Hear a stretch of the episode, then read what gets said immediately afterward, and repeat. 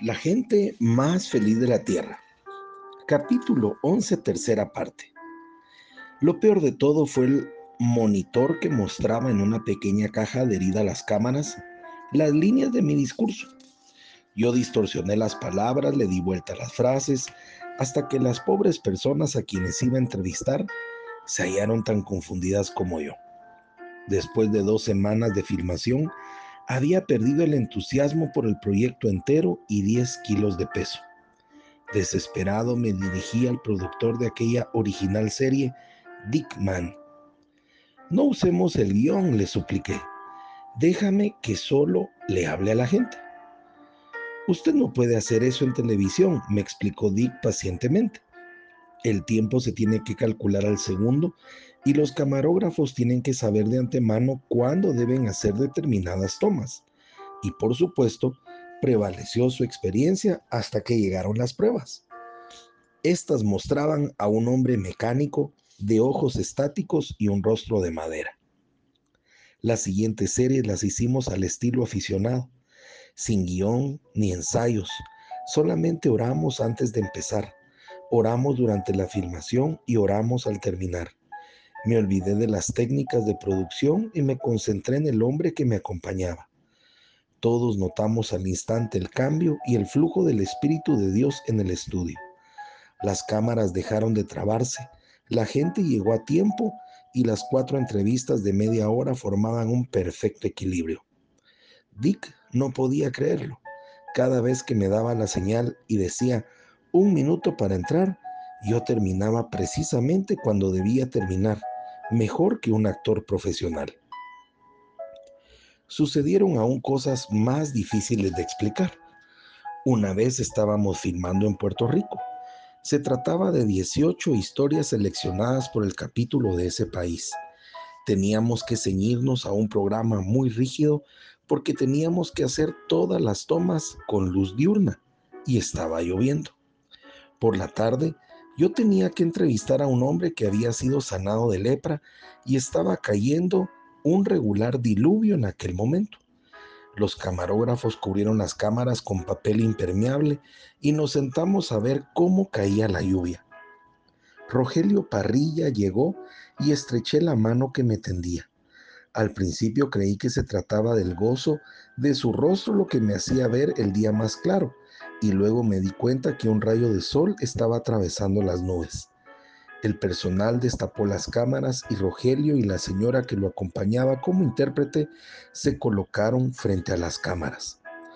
A través de Sally Olsen describió lo que había representado para él a los nueve años saber que era leproso. La agonía física de la enfermedad era más soportable que tener que separarse de su familia y verse encerrado en un campo de aislamiento. Hasta entonces él nunca había visto a un leproso. Ahora se veía obligado a vivir entre gente cuyo aspecto le horrorizaba. Y lo peor estaba aún por venir.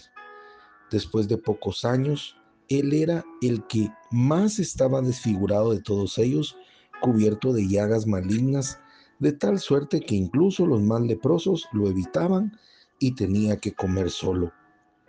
Luego, un día, cuando tenía 22 años, un grupo de cristianos visitó la colonia de leprosos y por primera vez escuchó el mensaje de Jesús.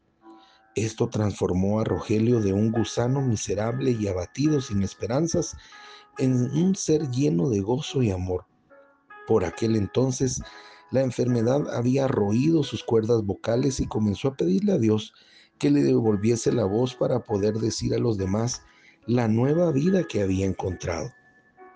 Un tiempo después oyó hablar de un servicio de sanación que tenían en la iglesia pentecostal de Río Piedras. Una indescriptible esperanza comenzó a crecer en él.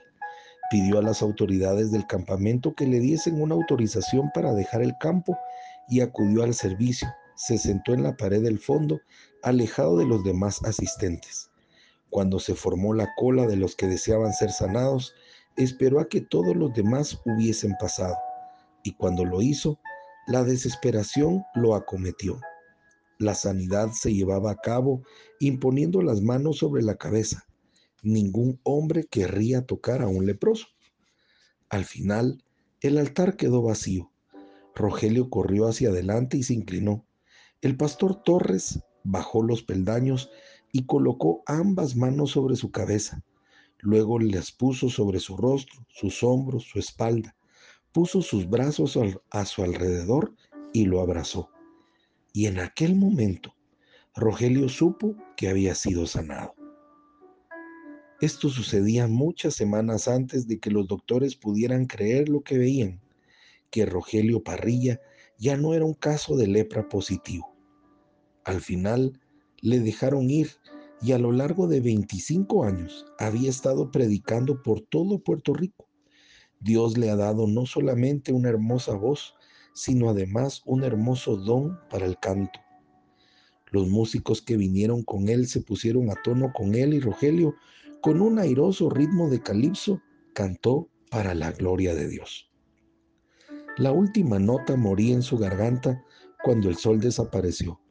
Los músicos y los camarógrafos apenas tuvieron tiempo de poner sus equipos a cubierto cuando una fuerte lluvia volvió a caer del cielo. Luego, contamos esta experiencia en la reunión del capítulo de San Juan. Fue maravilloso que la tormenta cesase tan a tiempo a la hora de comenzar a filmar. Rostros perplejos se miraban una y otra vez. En ninguna parte, en todo San Juan, había cesado de llover ni tan solo por unos minutos. Esta es la forma en que preparamos los programas de la televisión por tres años, sin guiones, sin ensayos, confiando solamente en el Espíritu Santo. Los programas no serían de primera clase, pero llevaban consigo tanta sinceridad que llegaban al corazón de la gente. Cada estación daba un número de teléfono local para que los televidentes interesados en recibir más información pudieran ponerse en contacto con alguien del capítulo más cercano. Yo tenía el número de llamadas que íbamos recibiendo y estas provenían de toda la nación. A tientas me incliné para tomar mi portafolio que estaba bajo el asiento de adelante. Ahora Rose se había despertado y estaba mirando con curiosidad las cifras que yo había estado anotando. ¿Qué significa TV 13-3? me preguntó. Trece programas en tres días, le respondí.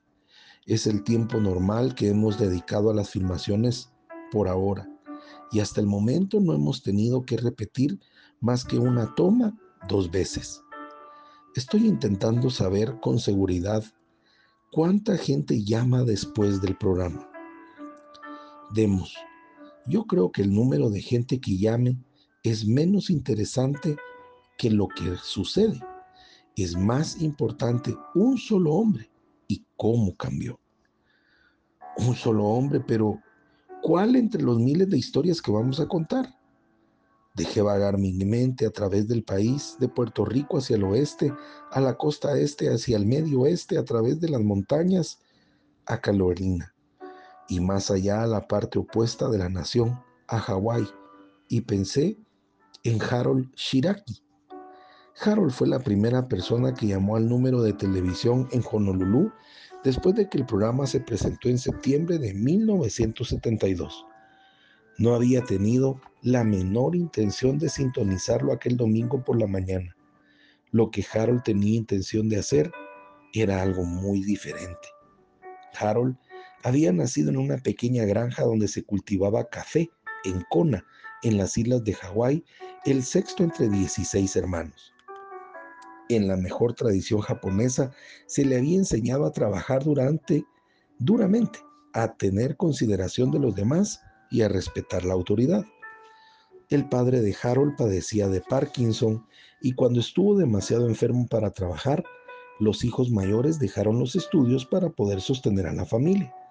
Como ellos trabajaban horas extras cada día, Harold pudo continuar su educación y fue el primero de la familia que se graduó de la escuela secundaria. Después de esto, Harold trabajó para que sus hermanos menores tuviesen la misma oportunidad que él. Se levantaba cada día a las 4 de la madrugada, se vestía a la luz de una lámpara de querosén y caminaba varios kilómetros hacia cualquier granja cafetera que necesitase peones. Solamente cuando todos sus hermanos y hermanas hubieron terminado la escuela secundaria, se pudo casar y formar su propia familia. Para entonces, Harold se había trasladado a Honolulu, trabajó primero en el muelle descargando buques, luego como mozo de un almacén de comestibles y finalmente puso un negocio propio. La sana costumbre de Harold de trabajar duro le dio su recompensa. Por ahí de la década de los 70 ya había conseguido ahorrar una buena suma de dinero.